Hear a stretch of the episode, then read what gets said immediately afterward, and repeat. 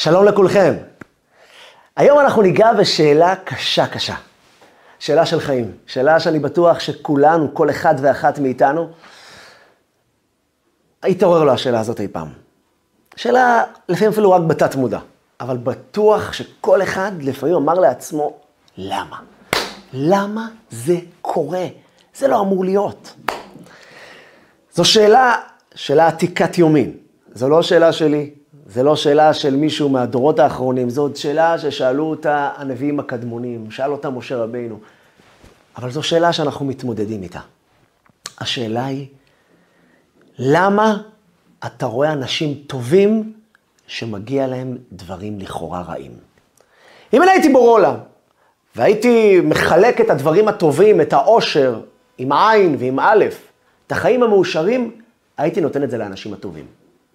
ואת הדברים הרעים שבראתי, בתור אנישה, בתור לא משנה מה, הייתי נותן את זה דווקא לאנשים הרעים יותר. אנשים שלא עושים את המוטל עליהם.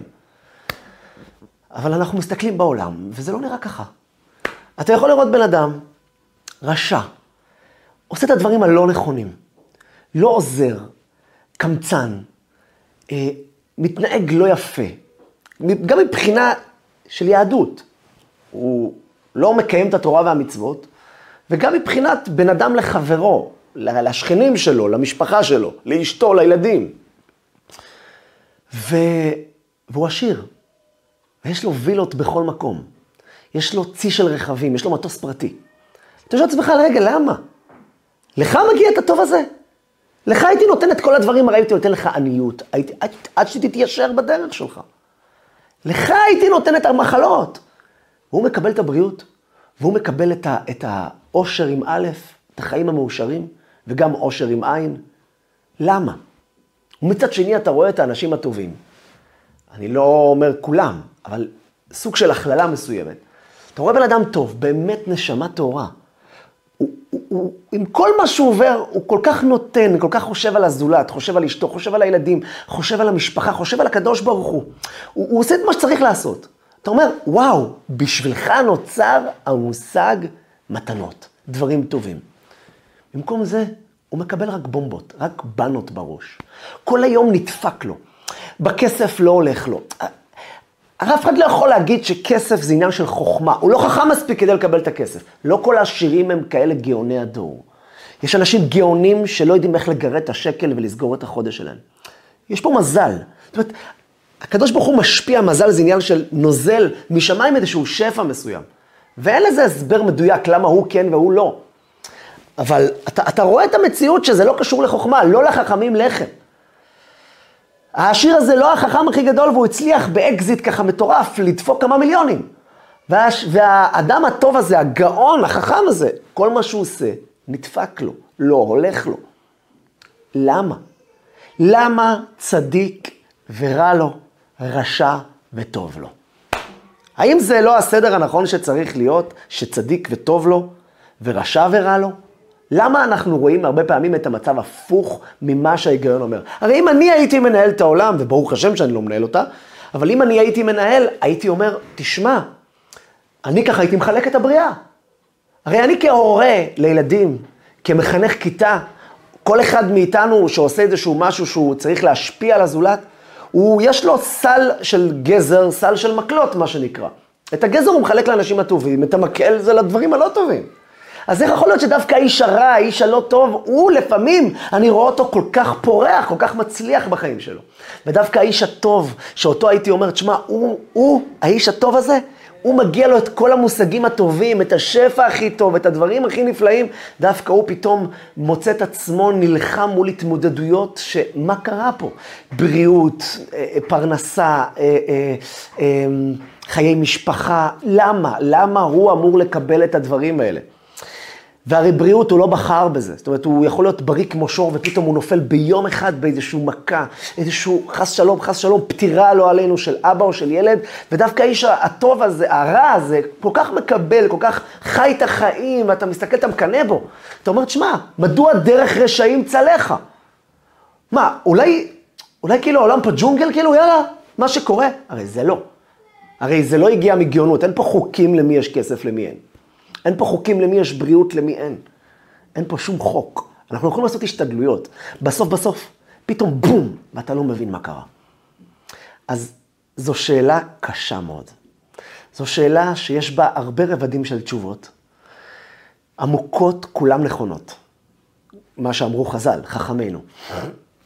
אבל כמו שאמרנו, זו שאלה עתיקת יומין. שאלה עתיקה. שאלה שלא אני שאלתי אותה, זו לא שאלה שלי. שאלה של משה רבינו שאל אותה. זו שאלה שהנביאים שאלו אותה. בואו ניקח דוגמאות מהחיים, לא שלנו הפרטיים, כי לכל אחד מאיתנו יש דוגמה על החיים שלו, על הסובבים אותו. ניקח דוגמאות כלליות כאלה, שכולנו מכירים אותן. דוגמה של, למשל, דוד המלך. דוד המלך, האדם הכי כאילו נפלא שיש, אדם מתוק, כל כך עובד את השם, נותן את כל כולו. איש טוב, רך, נעים, עושה רק חסדים, עושה רק דברים טובים. אז מה תגידו? וואו, בטח, מה אתה רוצה? היה מלך, דוד המלך. כן, אבל הדברים שהוא עבר לא מאחל לאף אחד בעולם. זרקו אותו מהבית, האחים שלו קראו לו ממזר. הוא היה האיש, האדם הכי עזוב עלי האדמות. זה הילד שהיה צריך לגדול בהשפטות. כל גליך או משבריך עלי עבר, הוא אומר דוד המלך. הבן שלו, אבשלום, רצה להרוג אותו. היה לו עוד בן שניסה גם כן לרדוף אחריו, אדוניהו, גם כן ניסה לרדוף אחריו. מה הוא לא עבר? דואג, אחיתופל, שאול שניסה להרוג אותו. עבר כל החיים משברים. ואני שואל, האם החיים המאושרים לא אמורים להיות אצלו? זה שמחלק את האושר, לא חשבת עליו? לא, הוא זה שמתאים לו לקבל את האושר הזה. ודווקא הוא מקבל את כל הבנות, את כל המכות. יוסף הצדיק, בין זקונים לאביו יעקב, כל כך אוהב אותו יעקב. הוא באמת ילד מתוק, ילד צדיק, ילד טוב. למה הוא חוטף את המכות האלה? למה הוא צריך להימחר לעבד על ידי האחים? איזה השפלה. נכון, בסוף היה טוב. אוקיי, אולי גם זה איזשהו רובד של תשובה. תראה איך בסוף הכל מסתדר. אבל למה אני צריך לעבור את הדרך הזאת בכלל? אתה לא יכול לתת לי את האושר הזה להיות משנה למלך ככה? אתה רואה את יעקב אבינו. יעקב אבינו, בחיר האבות, אבא שלו יצחק, סבא שלו אברהם. יעקב אבינו, צדיק, קדוש, נורא, עושה רק טוב, כל כך נעים. אפילו שהלבן משקר אותו 1000 פעם. יעקב אבינו נשאר נאמן, נאמן לדרך שלו. יש לו אח עשיו מקולקל.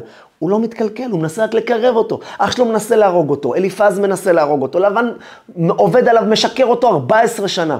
הוא עובר מצבים לא פשוטים. למה זה מגיע ליעקב? למה זה לא מגיע לעשיו? על עשיו לא מסופר את כל הסיפורים האלה, חי בפנן של החיים שלו. יש לו צבא, יש לו וילות, יש לו הכל, יש לו מה שהוא רוצה. למה? למה עשיו הולך לו? למה עשיו מאושר ויעקב לא? אמרנו, יש פה כמה רבדים של תשובה, והתשובות כולן נכונות. ניגע שנייה בנקודה מסוימת שלא כל כך תענה לנו, אבל היא תיתן איזשהו תחושה נעימה וטובה להבין איזשהו נקודה מסוימת. אחר כך ניגע בתשובה עצמה. משה רבינו שאל את השאלה הזאת כמה פעמים, והקדוש ברוך הוא אמר לו איזושהי תשובה שאולי ניגע בה בהמשך גם כן. אבל באחד מהדברים, הגילוי הראשון שמשה רבינו, הקדוש ברוך הוא מתגלה אליו, היה בסנה הבוער. הוא ברח מפרעה, בגלל שפרעה רצה להרוג אותו, במצרים, לפני 3,400 שנה. הוא נסע ליתרו, התחתן שם עם אשתו, ציפורה, והסתובב במדבר וראה את צאן יתרו.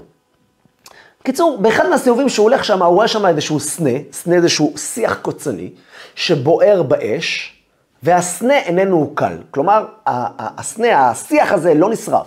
זאת אומרת, האש בוערת בו, הוא רואה אש, והסנה, והנה האש, והנה הסנה בוער באש, והסנה איננו הוא קל. ויסר לראות את המראה, הוא רוצה לראות סקרנות, וואו, מה זה הדבר הזה? איך יכול להיות?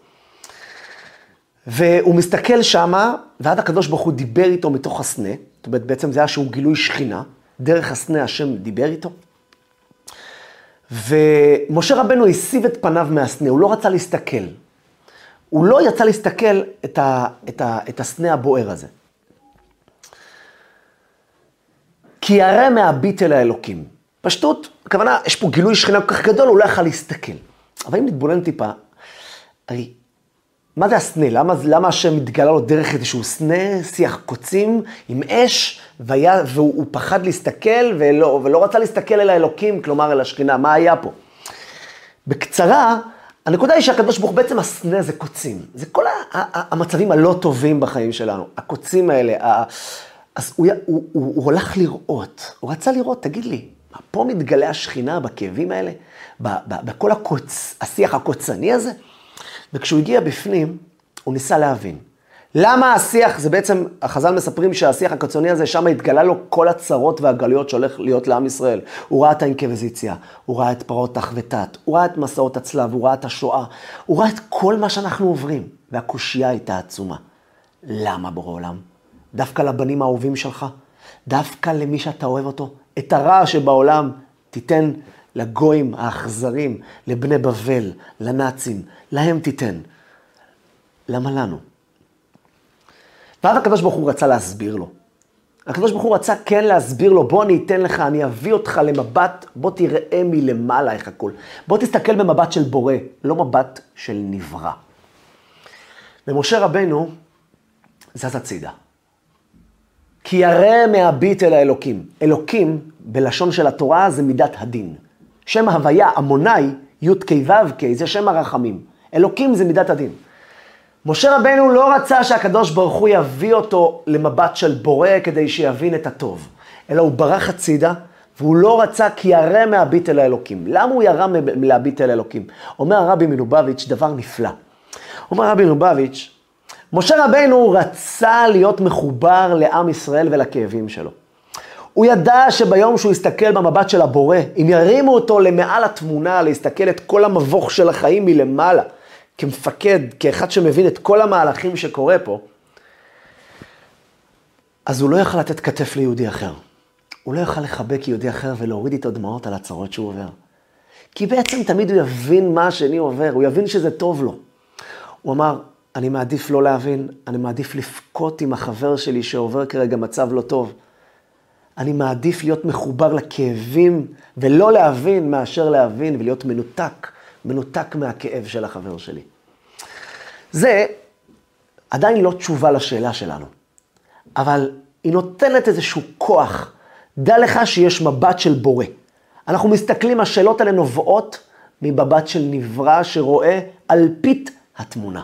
הוא רואה תמונה חסרה, תמונה חלקיקית.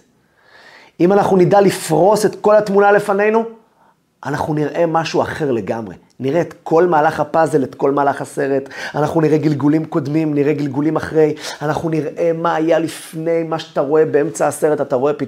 אתה רואה בסרט פתאום את האיש הרע מנצח את האיש הטוב, כביכול אתה רואה מישהו מרביץ, אבל אתה לא ראית לפני מה היה. אבל זה עדיין לא מתרץ לנו, זה רק נותן לנו כלי להכיל את הכאב. זאת אומרת, תירוץ על מה שהיה פה אין עדיין. זה נותן לנו איזשהו כלים להכלה. זאת אומרת, אני מבין שאני לא מבין. אני מבין שיש מבט גבוה ממה שאני מסתכל. אוקיי, זו גם תשובה, וזו תשובה נכונה. אבל אני מנסה היום, יחד איתכם, לנסות לרדת לשורש של הדברים כאן, כאן אצלנו. פרשת השבוע, פרשת עקב, והיה עקב תשמעון. זאת אומרת, הקדוש ברוך הוא אומר, תדע מה יקרה עקב, בגלל שתשמעון את המצוות שלי ושמרתם ועשיתם אותם, אתה יודע מה יקרה? אומר הקדוש ברוך הוא, אני אתן לך ככה, אתן לך, את כל החיים המאושרים אני אתן לך. ואם לא תשמע לי, את החיים הלא מאושרים בדיוק יגיעו אליך. ואתה מסתכל בעיניו ואתה אומר, רגע, התורה היא אמת, התורה היא נצחית. תגיד לי, וזה נכון מה שאני קורא פה? אבל זה לא. מה, אנחנו היהודים הכי עשירים? האמריקאים, האירופאים, אנחנו כל הזמן, איך כולם מכירים את המשפט, בשוויץ, נו, בחרמון היית? כלומר, כולם מחפשים את האושר שם, היופי שם, האושר שם. אז איפה אנחנו בסיפור? זאת אומרת, אדם עכשיו התחיל לשמור שבת. כאילו, הוא מפסיד כסף עכשיו, לא? אז כאילו, מה קורה פה? מה קורה פה? האם המושג אושר, מאושרים, חיים מאושרים, הם ניתנו דווקא לאנשים הלא נכונים בסיפור? יש תשובה אחת שמגיעה ואומרת, תקשיב, תראה, יש חיים פה לאחר המוות. אנחנו לא נפטרים באמת, אנחנו לא מתים, אנחנו רק נפטרים. מתפטרים מהעולם, יש לנו גוף, יש לנו נשמה. הנשמה שלנו ממשיכה אחר כך לרובד עמוק יותר, שזה חיים נצחיים בעולם הבא. שמה אתה תראה בדיוק מי מאושר. זאת אומרת, החיים המאושרים באמת לא הכוונה פה לעולם הזה. בעולם הזה, כל אחד והמזל שלו, מה שהקדוש ברוך הוא נתן לו. וזה לא משנה כרגע פר מעשי, מה עשית. אבל כל מה שעשית יבוא בחשבון אחר כך, אחרי 120, שם החיים המאושרים יהיה דווקא לצדיקים. גם זה אמת, וגם זה נכון. והרי העני שלי זה לא... אם שואלים בן אדם, בן כמה אתה? זאת אומרת, אני בן 40. לא, אתה לא בן 40, אתה בן כמה אלפי שנים. הנשמה שלך נמצאת תקופה קצרה בחיי גוף. ה-70, 80, ה-120 שנה שאתה נמצא פה, זה תקופה מאוד מאוד קצרה בחיים שלך. ואחרי שהיא עוברת את התקופה הזאת, היא חוזרת להיות מי שהיא הייתה עד היום, נשמה, רק שעברה התמודדות עם גוף, ולפי מה שהיא התמודדה בתקופה הזאת, לפי זה היא תקבל את האושר שלה למעלה. וזה נכון. אבל הפרשה שלנו מדברת על האושר כאן בעולם הזה. והיה עקב תשמעון גשם בזמן, בתים מלאים כל טוב. אנחנו נקבל פה, ופה השאלה, אבל פה אני לא רואה את זה. נכון, האני שלי זה לא... מי שאתה רואה אותי. וכמו שפעם בלתניה הושיב את הבן שלו הקטן על הברכיים שלו, והוא שואל את הנכד שלו, הצמח צדק. אז הבלתניה, רבי שנור זלמן מלאדי, חי לפני כ-210 שנה פלוס, הושיב את הנכד ושאל אותו, איפה סבא? אז הנכד שהיה קרוב לזה, הוא מצביע על האף, הנה אתה. הוא אומר לו, לא, זה לא סבא, זה האף של סבא. אבל איפה סבא? אז הוא הצביע ככה פה, על הבטן, ככה פה, זה סבא. הוא אומר לו, לא, זה החזה של סבא. איפה סבא? הילד התבלבל, ניסה עוד פעם כזה להצביע, הנה אתה, הנה, הוא תפס ביד. הוא אומר לו, לא, זה היד של סבא. איפה סבא? אחר כך שהוא טיפה התרחק, הנכד היה מבולבל, ירד טיפה לשחק, ואז פתאום הבלתניה לא ראה את הנכד שלו. אז הוא ככה קצת ניבל, וואו, איפה הוא נעלם לי? הוא כזה מסתכל, פתאום הוא מציץ מרחוק, ואומר לו, הנה סבא, הוא מצביע מרחוק, לא על איזה משהו מסוים. זאת אומרת, שאנחנו מתבוננים מי זה האדם, האדם זה לא האיברים שלו, זאת אומרת, זה לא הזקן שלו וזה לא האף שלו. האדם זה לא הגוף, הגוף הוא סוג של לבוש. אני יכול לפשוט את הלבוש שלי, להלביש אותו חזרה, ואני נשאר אותו אני. אני זה הנשמה שלי, וזו תשובה נכונה. זו תשובה נכונה שבעולם הבא שמה זה חיי אושר אמיתיים. אבל אנחנו שוב פעם שואלים, אבל הפרשה שלנו מדברת על כאן בעולם הזה. בעולם הזה אמור להיות לי יותר טוב. וכאן אפילו יעקב אבינו, אחרי שעבר את כל מה שעבר, ביקש יעקב לשב בשלווה. יאללה, עברנו. גמרנו את כל הבלגן, חזרתי, יש לי 12 ילדים, הכל הולך פצצה, עד עכשיו היה צרות, זהו, מעכשיו ביקש יעקב ליושב בשלווה, קפץ עליו רוגזו של יוסף. נהיה בלגן עם יוסף. אמר הקדוש ברוך הוא, לא דיין לצדיקים מה שמזומן להם לחיי עולם הבא, מבקשים לשב בעולם הזה בשלווה. רגע, אני לא מבין מה הבעיה, כן? אני רוצה להיות מאושר כאן. מה, האושר פה בעולם הזה, בסדר, נתתי לי גם עולם הבא. ולמה פה לא מגיע לי את החיים המאושרים האלה? למי בראת את זה? למי? לרשעים, לאכזרים? כדי לענות על השאלה הזאת, אנחנו צריכים לבדוק מהו אושר. מה הם חיים מאושרים? כשאתה אומר מאושר, מה אתה מתכוון?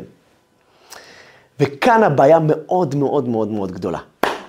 בגלל שאנחנו מסתכלים בעיניים חיצוניות מהצד. זאת אומרת, אני רואה מישהו שיש לו וילה, יש לו כסף, יש לו רכבים, אני בטוח שהוא שמח. המילה אושר, חיים מאושרים, אינם תלויים במצב. זאת אומרת, ונוכיח את זה עוד מעט. זאת אומרת, מי שחושב שחיים מאושרים תלויים במה שאתה עובר, לעולם לא יגיע לאושר, לעולם. בגלל ששמחה היא רגשות. שמחה היא משהו פנימי.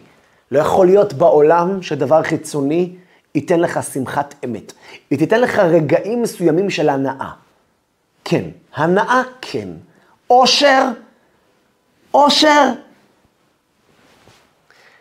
נגיד את זה במשפט כזה. אין רשע וטוב לו.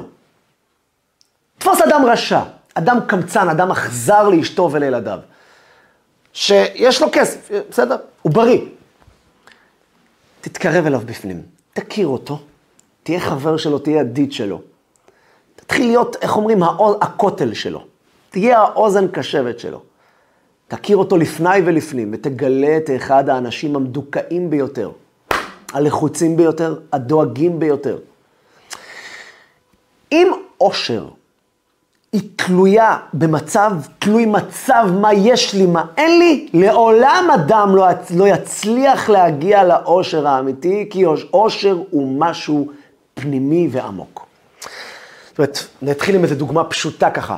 היה לי איזה חבר, עבדתי בצוות ההוראה, סתם, לא משנה כרגע מי הוא, סיפר לי, שהוא חזר ככה אחרי שבת, הוא אומר לי, וואי, איזה פנן, הייתי שבת בנתניה אצל דוד שלי, יש לו, הוא גר במגדל, על חוף הים, כל הים פרוס לפניו, איזה נוף מטורף, כל השבת הייתי במרפסת.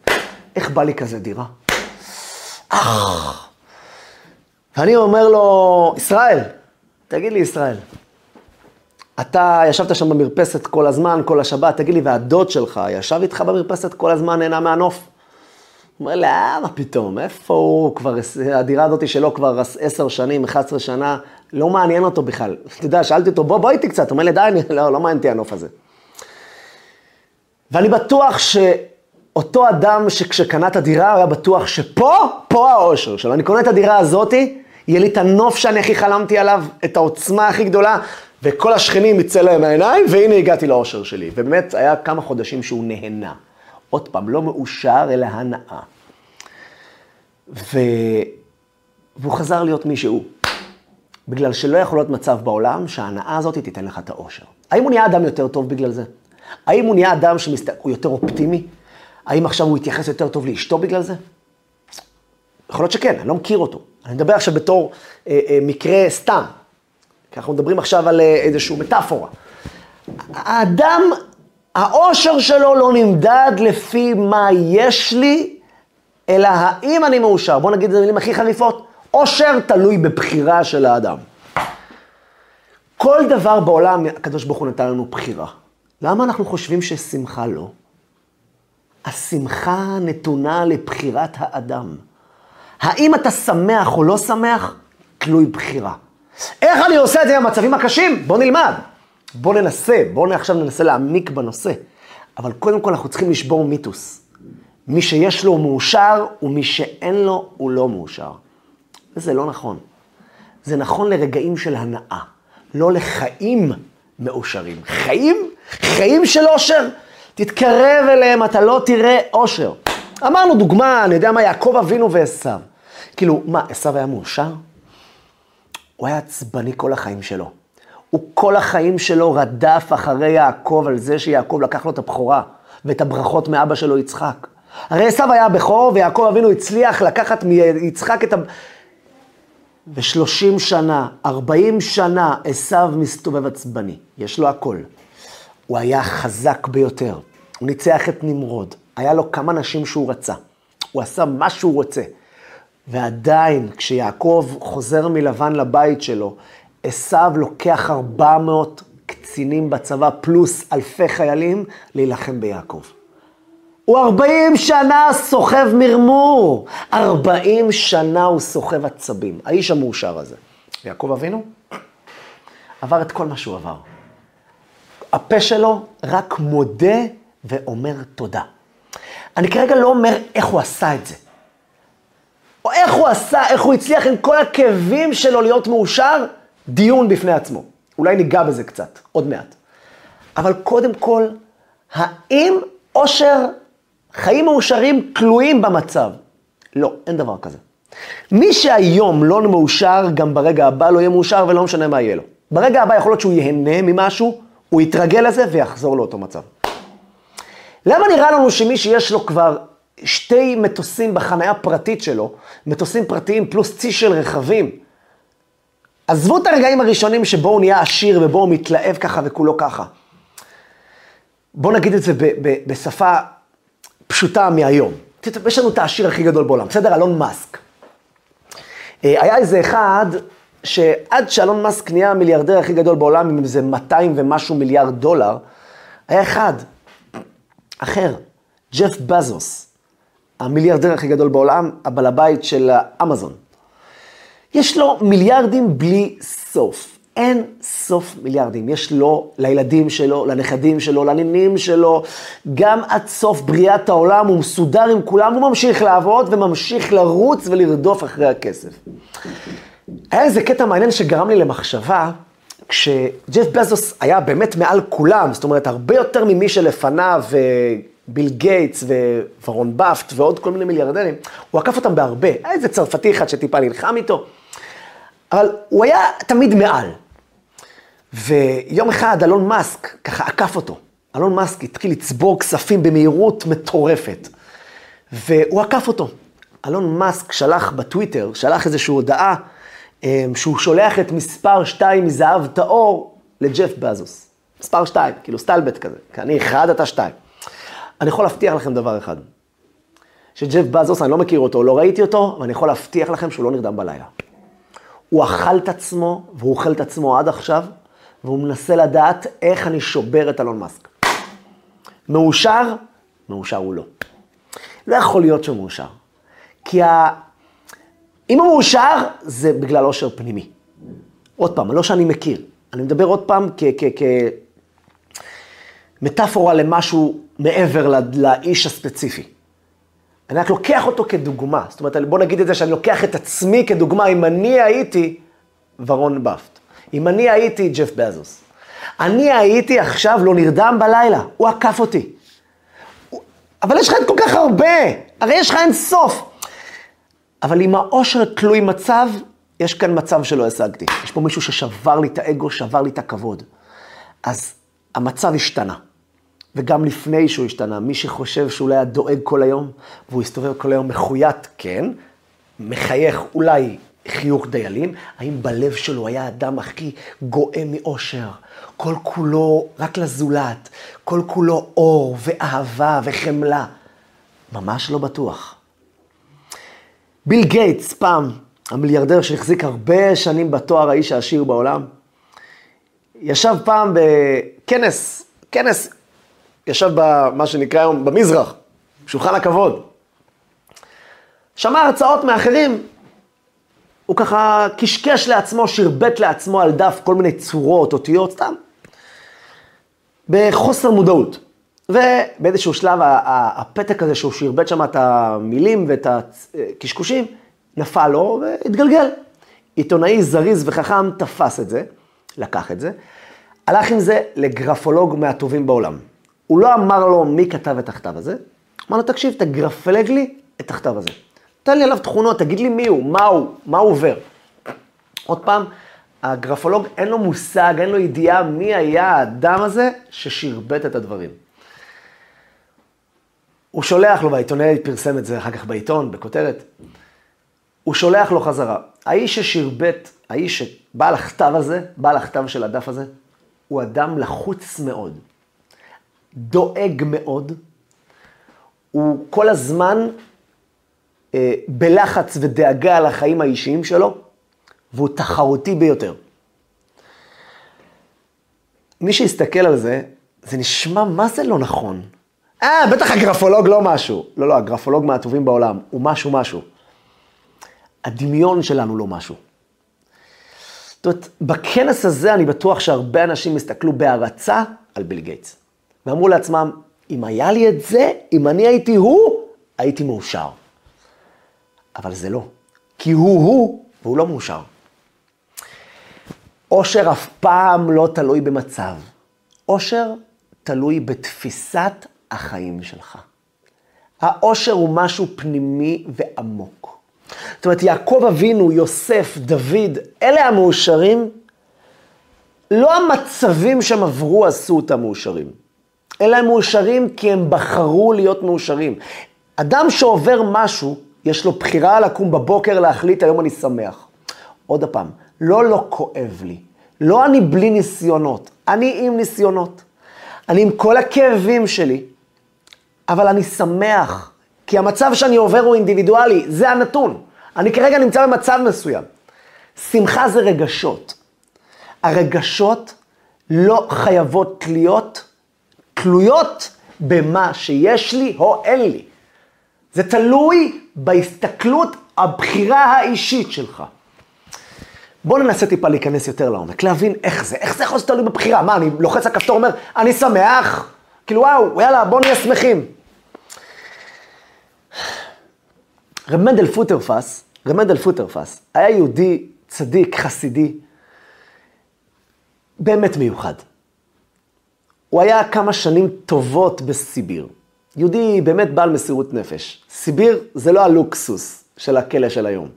זה המקום הכי מדכא שיש באזור. הכי סבל וכאב שאפשר לתאר. הוא עבר שם לא שנה ולא שנתיים ולא 5. הוא היה כמה שנים טובות בסיביר, היית הרבה סיפורים מעניינים שם, כן? עובר שם באמת מצבים מאוד מאוד מיוחדים ששווה עליו שיעור בנפרד, רמד"ל פוטרפס. אבל נקודה אחת קטנה. יום אחד הוא פגש בישיבה, הוא היה המשפיע, המשגיח, בישיבת כפר חב"ד. ושם יום אחד הוא פגש בחור עצוב, בחור דרך אגב מפורסם היום שהוא שמח ואחד המסמכים. הוא שאל אותו, למה אתה עצוב? אז הוא סיפר לו. עברתי ככה, יש לי כך וכך. מה זאת אומרת למה? זאת אומרת, מה זו השאלה הזאת? דרך אגב, כשאנחנו רואים מישהו עצוב, זה מובן לנו למה. אז הוא אומר לו, הרב, אני עובר. רמד"ל פוטרפס לקח, שם לו כתף ואמר לו, אני רוצה להגיד לך משהו עליי. אני הייתי בסיביר, כמו שאתה יודע. עברתי הרבה בחיים שלי. אני לא מחזיק לעצמי טובה, דע לך, על זה שגם בסיביר הנחתי תפילין כל יום. ושמרתי שבת וכשרות. בכל המצב הקשה שלי אכלתי מצות בפסח. ושמעתי תקיעת שופר בראש השנה. ושמרתי על התורה והמצוות. אני לא מחזיק טובה, לעצמי. אבל דע לך שיש דבר אחד שבו אני כן מחזיק טובה לעצמי. אתה יודע מה זה? אני יכול להעיד על עצמי, ככה אמר רמד"ל פוטרפס, שגם כל השנים שבהם הייתי בסיביר, מעולם לא הייתי עצוב. על זה, אמר רמד"ל פוטרפס, אני כן מחזיק טובה לעצמי. אני לא הייתי עצוב, הייתי מאושר. איך זה יכול להיות? אמר לו רמד"ל פוטרפס, דע לך שאושר, אתה צריך לבחור בו. הוא אמר לו, תראה, זה נשמע לך קצת ככה, תלוש. עד כמה שתגדל יותר, אתה תבין את זה יותר. אושר תלוי בתפיסה הפנימית שלך, את עצמך. מי אתה? כמו שאמרנו מקודם, עם הצמח צדק. מי אתה? אם אתה נתון למצבים משתנים, אז האושר שלך הוא אף פעם לא אמיתי. הבחירה שלנו זה להחליט להיות מאושרים עכשיו. אני ברגע זה פותח את העיניים, אני שמח. למה אנחנו הולכים לבית חולים? למה אנחנו הולכים לעיוור? אתה רואה איש אחד עיוור שמח ועיוור אחר עצוב. למה? איפה ההבדל? שתיהם באותו נתון. למה אתה הולך לבית חולים? אתה יכול לראות אנשים יושבים שם שמחים, כאובים, סובלים, אבל מאושרים, שמחים. למה אתה יכול לפגוש אדם אחר שעובר אותו מצב כולו דיכאון? והרופאים בעצמם אומרים שהשמחה גורמת לגוף לרפות את עצמו טוב יותר. סיפרתי פעם שפגשתי איזה יהודי בשם פז, שנמצא בבית רבקה בפתח תקווה כבר 20 שנה, שוכב במיטה ללא יכולת לזוז. הראש עובד, הוא מתקשר רק דרך האף עם קרן, והוא האדם המאושר שפגשתי, ואני לא צוחק מה שאני אומר, אפשר ללכת אליו. בבית רבקה עד היום, פז נמצא שמה מאושר ושמח, והוא עובר את המצבים הכי קשים, הוא לא יכול לזוז, הוא משותק כל הגוף, הוא שוכב כל היום במיטה, החלום שלו זה להתקלח. הוא אמר לי פעם, החלום שלו זה לצאת החוצה לראות את הכוכבים. עוד פעם, הוא עובר כאבים, הוא עובר סבל. הוא לא עצוב. הוא שמח. השמחה שלו היא פנימית. השמחה היא עניין של בחירה. אנחנו צריכים להחליט, וגם אנחנו יכולים להעיד על זה כמה פעמים. שהיינו מצבים לא נעימים, מצבים לא טובים. מתי יצאנו מזה? בוא נהיה אמיתי, מתי יצאנו מזה? לפעמים כשהמצב הרע עבר. אבל אז זה היה לרגעים בודדים, כי החיים תמיד מזמנים את הקושי הבא. אנחנו נמצאים במקום של כושר והתעמלות. תמיד יבוא האתגר הנוסף שישבור אותנו. אז גם אם יצאת מהמצב והגעת לאושר, להנאה נקרא לזה, הרגע הבא, או שתי רגעים הבאים, הפילו אותך חזרה לאותו מקום. בואו נבדוק את עצמנו, מתי באמת יצאנו מהשטח? מתי הצלחנו פתאום לפרוץ קדימה? אתם יודעים מתי? כשהחלטנו להעיף את השמיכה, כשהיינו בדיכאון בתוך המיטה, החלטנו להעיף את זה, יאללה, חלס, נמאסתי לשכב פה, אני עושה דברים. אני קם, שומע מוזיקה טובה, עושה משהו עם עצמי, ואני חוזר פתאום להיות מאושר. איפה הכאב? איפה הכאב נעלם? הכאב ממשיך. החובות בבנק לא התמלאו פתאום. אבל פתאום בחרתי לא לשכב במיטה, אלא לקום ולעשות משהו עם עצמי. השמחה היא עוד פעם עניין של בחירה, מה אתה בוחר לעשות ברגע הזה. הבחירה שלנו היא מה שתביא אותנו לשמחה. אז איך עושים את זה? אוקיי, הבנתי, אבל לא בא לי להוריד את השמיכה הזאת. השמיכה הזאת יושב עליי כמו 8 טון, ומשכיב אותי חזרה עם העצבות שלי. מה זאת אומרת לבחור? אני מבין, אוקיי, בחירה כמו בכל דבר, אבל אני לא רוצה לבחור בזה. יש פה מצבים שגורמים לי לא להיות שמח. אז כאן הנקודה, נגיד אותה בקצרה. בהזדמנות נרחיב עליה בשיעור בנפרד. מאיפה מגיע הרגשות? כמו שאמרנו, מי זה האדם? מי אתה? מי אתה? האף שלך, המצח שלך, העיניים שלך. מאיפה מגיע הרגשות? מהנפש, מהנשמה. הרגשות הם דברים חיים, הם לא גוף דומם. מפה לא מגיע הרגשות. הרגשות בלב, כן, מה זה לב? לב זה שק של אור וגידים ושריר. ודם בפנים. מאיפה מגיע הרגש שם? מאיפה מגיע תחושות? מה זה? זה מגיע ממה שמחיה את כל המערכת הזאת. הנשמה, הנפש, הגוף. כמו כל דבר בעולם, אם לא תיתן למשהו מסוים את מה שהוא צריך, הוא ינבול. קח עץ, לא תשקה אותו, לא תשים אותו באוויר הפתוח, לא תשים אותו בשמש הפתוחה, הוא ינבול וילך וידעך עד שהוא ימות. יש לנו נשמה. כיהודים יש לנו חלק נוסף ממה שיש לכל גוי או לכל ברור אחר בעולם. לכולם יש נפש, אבל לנו יש משהו נוסף שנקרא נשמה. נשמה יהודית. והיא צריכה את שלה, לא יעזור לאף אחד שום דבר. גם אם תברח ממנה, הרי באמת זה פלא. ישראלים הם סך הכל בארץ פה, אנחנו 9 מיליון אנשים, 9 מיליון תושבים, מתוכם משהו כמו 6.5 מיליון יהודים, 7 מיליון. הם כל היום מחפשים את עצמם בהודו, בקטמנדו, בנפל, ובכל מקום אתה רואה אותם סוערים, בוערים, הישראלים. מאיפה זה בא להם? יש להם נשמה. לכל יהודי בעולם יש נשמה, והנשמה הזאת צריכה משהו בחיים שלה. וכל עוד שהיא לא תקבל את זה, היא לעולם לא תהיה מאושרת, ומשם מגיע הרגשות שלך. מאיפה מגיע הרגשות שלך, שלו, של כולנו? מגיע מהנשמה, היא מייצרת, היא חשה, היא זאת שחובה את כל מה שאתה עושה. יש גם חוויות, יש גם נשמה אלוקית, אמנם כידוע מהתניה יש עוד נפש שנקראת נפש הבעמית. לכן אנחנו נהנים גם מדברים אחרים. כי באדם ישאל, אם ככה אז איך אני נהנה מדברים גשמיים? כי יש לנו גם נפש בעמית והיא נהנית. ואנחנו צריכים לתת לטענות שלה. אף אחד לא אומר להפסיק לתת לנפש, תן לנפש הבעמית את מה שהיא צריכה. תטייל, תהנה, תעשה כסף. תעשה את כל מה שאתה רוצה כדי ליהנות. אבל דע לך, יש לך עוד חלק אצלך. שאם היא לא תקבל את שלה, אתה לעולם לא תוכל להיות שמח. אף פעם. בגלל שהשמחה נובעת מרגש פנימי ועמוק, כמו שאמרנו, ולא מתלוי מצב.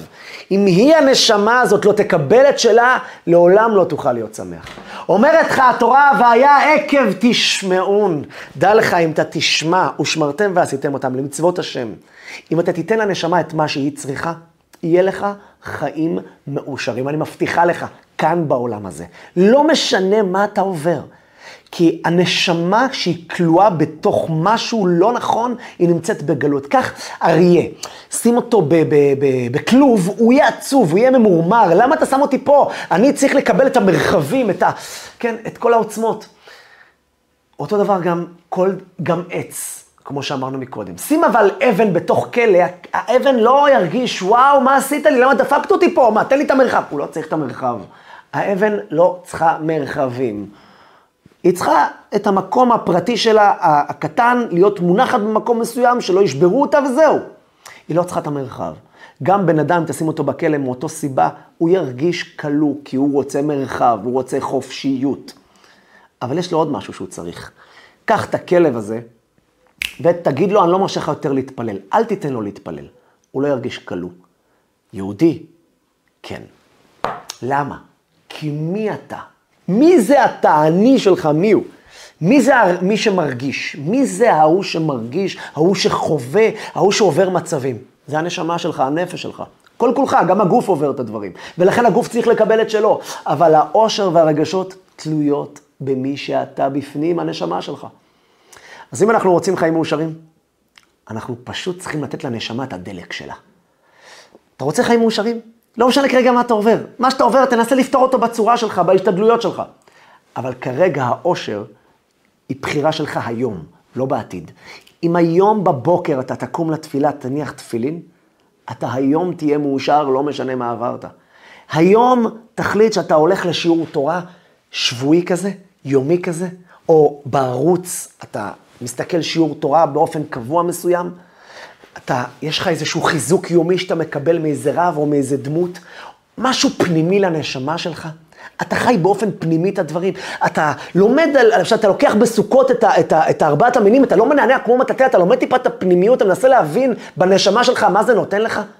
אתה תתחיל לקבל אושר. יעקב אבינו נתן לנשמה שלו את מה שהיא צריכה. גם הגוף שלו קיבל בסוף. הוא קיבל, הבן שלו נהיה משנה למלך. דוד המלך בסוף היה גם מלך ישראל. ראה פירות בחייו. בסוף גם העולם הזה יסתדר להם. הכל יסתדר בסוף, לכולם. וגם אם לא, אצלהם במקרה יסתדר, גם אם לא, האושר לא תלוי שם. לא רק אז הם נהיו מאושרים. הוא נהיה מאושר מאותו רגע שהוא החליט להיות מאושר. ואיך הוא עשה את זה? הוא פשוט נתן לנשמה שלו את מה שהיא צריכה. והיא צריכה נקודות קטנות. כל אחד מישהו, מי שאתה. אתה עוזר לסקנה ברחוב, אתה מתנדב באיזשהו ארגון שבו אתה סוחב חולים לבית החולים שלהם, אתה מרגיש שעשית משהו ואתה מאושר. אבל אין לך וילה, אבל אין לך צי של רכבים בחניה, ואין לך עכשיו שתי מטוסים פרטיים שאתה נוסע לאן שאתה רוצה. אתה לא נוסע עכשיו לאיים הקריביים עם איזה שתי עבדים שמנפנפים לך. נכון, אבל עשיתי משהו עם עצמי. מי זה אני? עם הנשמה שלי. היהודי שבי, הנשמה המתוקה שלי, באה לידי ביטוי. היא נתנה משהו לזקנה, לאיש, לצדקה שנתתי. עזרתי למישהו. כמה אנחנו מרגישים אושר? אם לקחנו מישהו והרמנו אותו מהשפטות, בן אדם דיכאון, רצה להתאבד, הצלחתי להרים אותו, להחיות אותו, פתאום אני נחייתי. איך זה? מה גרם לי האושר הזה? לא השתנה משהו בחיים שלי. נתת לנשמה את מה שהיא כל כך רוצה ואוהבת. את המרחב. מה המרחב של הנשמה? התורה, המצוות, הדברים המתוקים שבורא עולם נתן לנו.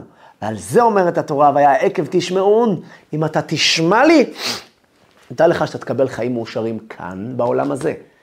החיים המאושרים לא תלויי מצבים, אלא תהיה מאושר. וזה הדרך שלנו, לצאת לאושר. אז יאללה, בואו נחליט כאן עכשיו. לא משנה מה אנחנו עוברים, אני בוחר להיות מאושר. גם אם זה ייקח לי 10 דקות להילחם על זה. אבל בוא נילחם, כשמגיע הרגע של קושי, נילחם על הרגע הזה ונחליט בבחירה. להיות מאושר, אנחנו נצח, אחרי רבע שעה, אחרי שעה, ואז פתאום נגלה שבאמת נהיינו מאושרים.